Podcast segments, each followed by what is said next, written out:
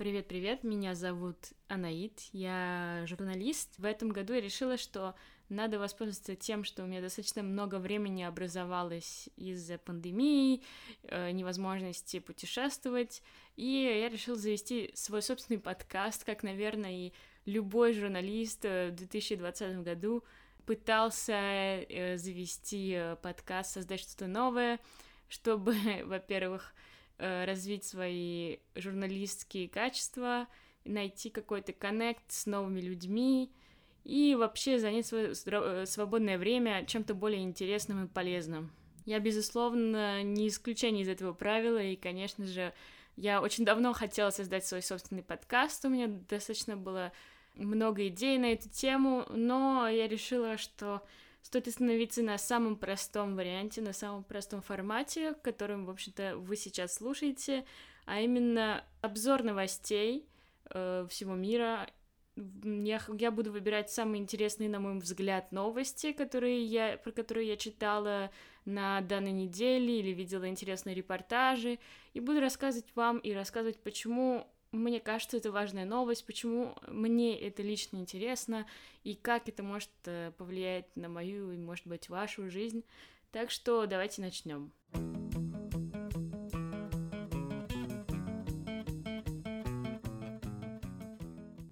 Наверное, одной из самых важных новостей является э, достижение договоренностей между Великобританией и ЕС по поводу э, Брексита.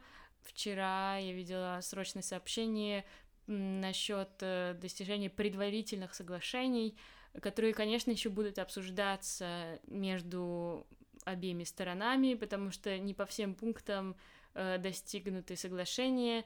Конечно же, остаются неразрешенные вопросы, и несмотря на желание прийти к компромиссу, все равно есть проблемы, вопросы, которые остаются незавершенными и, возможно, даже останутся незавершенными после э, финального выхода Великобритании из ЕС. Для нас, русскоязычных, возможно, это не такая важная тема, потому что она никак не влияет на нашу жизнь, она влияет, безусловно, на тех, кто э, живет в Великобритании, живет э, в ЕС и имеет какие-то отношения э, с Великобританией.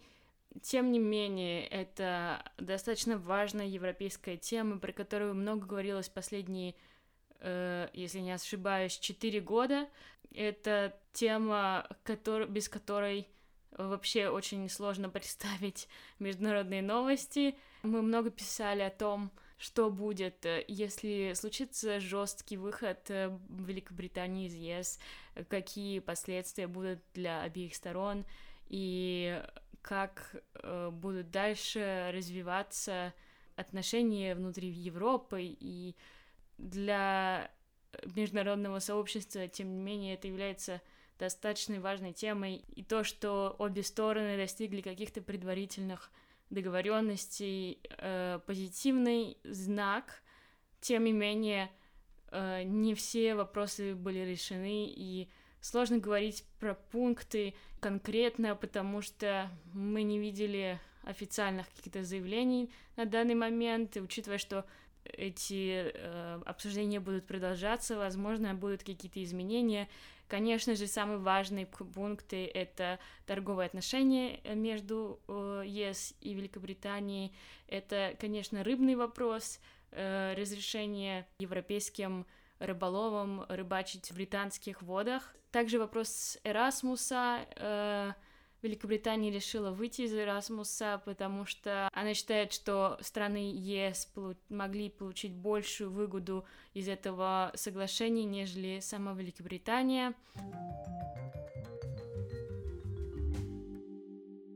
Очень маловероятно, но возможно, что именно Эм, тот факт, что в Великобритании нашли новый тип коронавируса, повлиял на э, позитивный исход соглашений, на то, что наконец-таки э, Великобритания и ЕС нашли э, общий язык. На данный момент э, этот э, новый тип коронавируса появился также в Южной Африке, и как только э, были сообщения о его нахождений в Великобритании и Южной Африке, сразу же многие страны Европы начали закрывать свои границы, начали прерывать авиационные сообщения с Великобританией, дабы избежать появления этого нового типа коронавируса у себя дома. Тем не менее, некоторые страны уже нашли людей с подобным типом коронавируса, и он считается более опасным, потому что он быстрее передается. Несмотря на это, многие э, производители вакцин говорят, что их вакцины э, помогут также э, при наличии новой мутации коронавируса. То, что не надо переживать, и так как Америка и Европа начинают э, э, уже сейчас вакцинацию своих жителей, это поможет э, уменьшить количество заболевших и количество смертей, которые каждый день объявляют Министерство здоровья каждой страны. Тем не менее, несмотря на то, что вакцинация уже началась в некоторых странах, и все ожидают позитивные итоги от нее, мы имеем ситуацию такую, где количество заболевших и количество умерших не, не уменьшается. Как пример могу сказать, что на работе мы переводим каждый день количество э, людей, э, погибших и заболевших в разных странах, и тенденция, к сожалению, э, не меняется. И, безусловно, некоторые страны ожидают новую волну коронавируса, несмотря на начало вакцинации. Конечно же, никто не может утверждать, что эта вакцина действительно стопроцентно поможет многим людям, и что удастся перестать передавать этот вирус от одного человека к другому. Поэтому некоторые страны начали вводить третий локдаун, например, как сделал Израиль. Например, они вводят такие меры, как закрытие шоппинг-центров, уменьшают количество э, публичного транспорта, закрывают частично школы, запрещены перемещения на дальние расстояния, дается лимит, э, нас, насколько далеко ты можешь отходить от своего места жительства.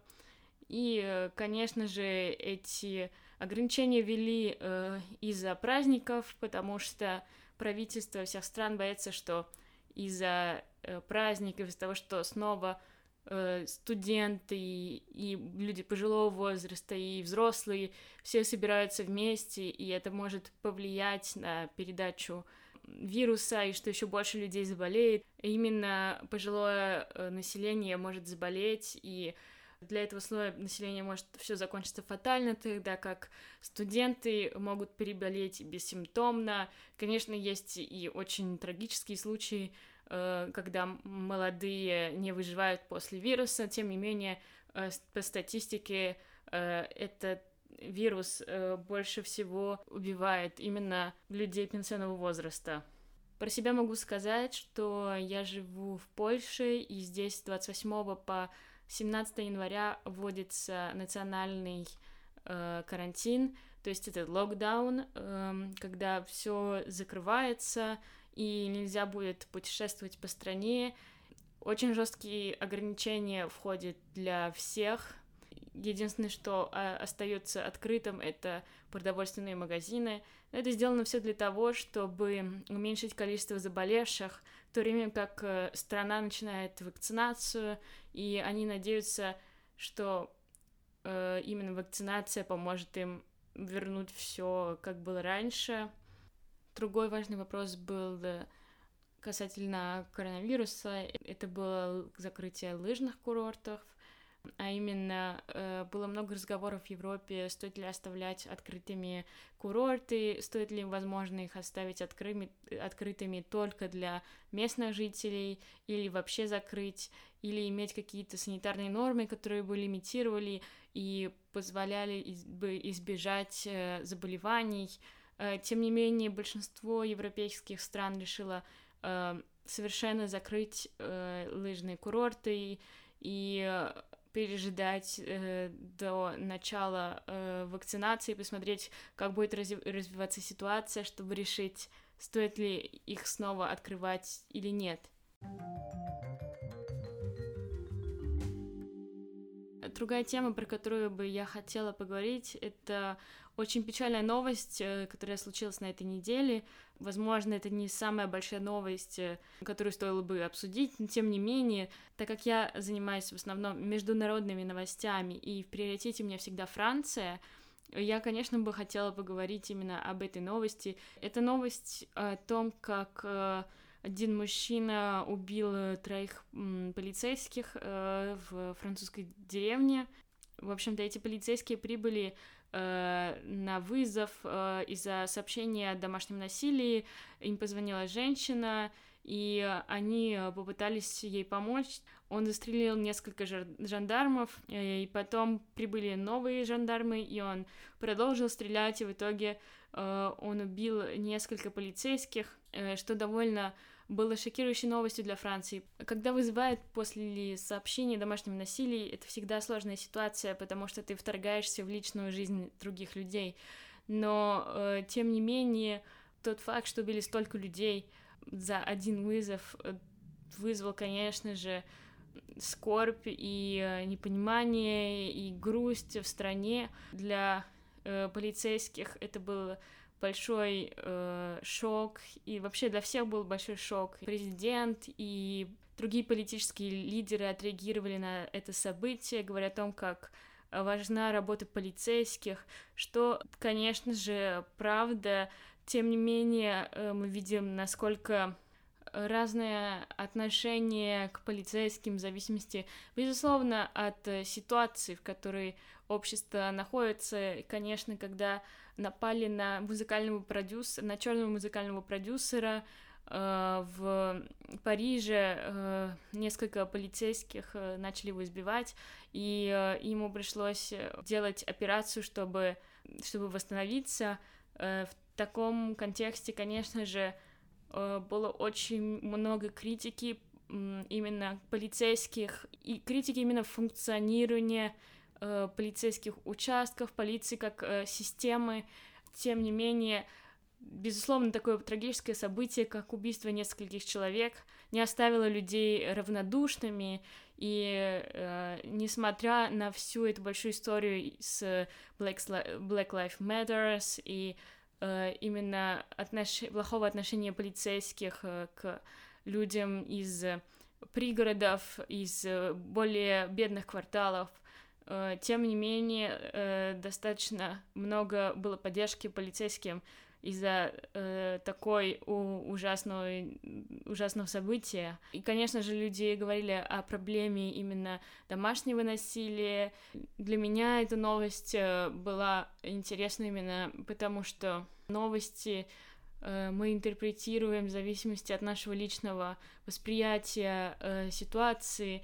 И, конечно же, нас шокировала новость про избиение музыкального продюсера в Париже полицейскими. Тем не менее, когда ты видишь такие новости про убийство полицейских, которые пытались спасти женщину, они не могут не огорчать. Конечно же, напоминают о, о важности э, полицейских, о важности их работы. Одному из полицейских, э, погибших в этой ситуации, было вообще только двадцать один год, то есть они, он был еще моложе меня, поэтому, конечно же, для меня это была шокирующая новость. И чтобы завершить этот выпуск, хотелось бы э, на более веселой ноте или на более нейтральной ноте какой-то. Поэтому я хотела, я подумала, что будет интересно посмотреть на обложки французских газет с этой недели. Это одно из моих любимых занятий. Я всегда смотрю, какие, какие заголовки пишут газеты и журналы, насколько они интересные, насколько они кликбейтные. В общем, мне всегда очень интересна эта тема, поэтому я решила вам прочитать три заголовка, которые были на этой неделе, и перевести, чтобы вы знали немного, о чем говорят и что является главными сюжетами на этой неделе. La Dépêche du Midi, это региональная газета, насколько я представляю, пишет на своей обложке «Joyeux Noël quand même», что можно было бы перевести.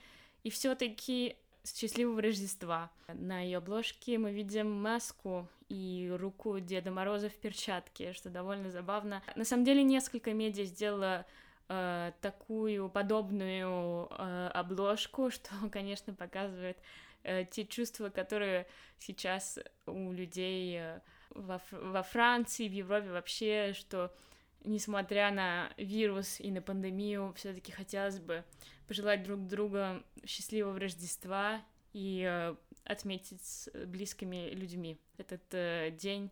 Другая обложка, которая меня заинтересовала, э, это обложка Le Parisien, э, которая пишет «ковид девятнадцать, feu vert pour la vaccination en Europe», что переводится как э, «коронавирус, зеленый свет для вакцинации в Европе». И мы видим иглу на фоне европейского флага. Безусловно, очень важные события для Европы и вообще для всего мира на данный момент, так что логично было сделать такую обложку. Другая обложка Libération, это левая газета. На обложке огромная картинка, представляющая вирус, и написано «Nouveau Covid N five oh one Y, l'invité surprise de Noël», что можно было бы перевести как «Новый Covid N five oh one Y, нежданный гость Рождества». В общем-то, это было все на сегодня. Я надеюсь, вам понравился новый эпизод. Я надеюсь, я буду мотивирована, чтобы сделать второй, и все это продолжится и станет настоящим подкастом. Я вам желаю хороших выходных и хороших праздников. Всем пока!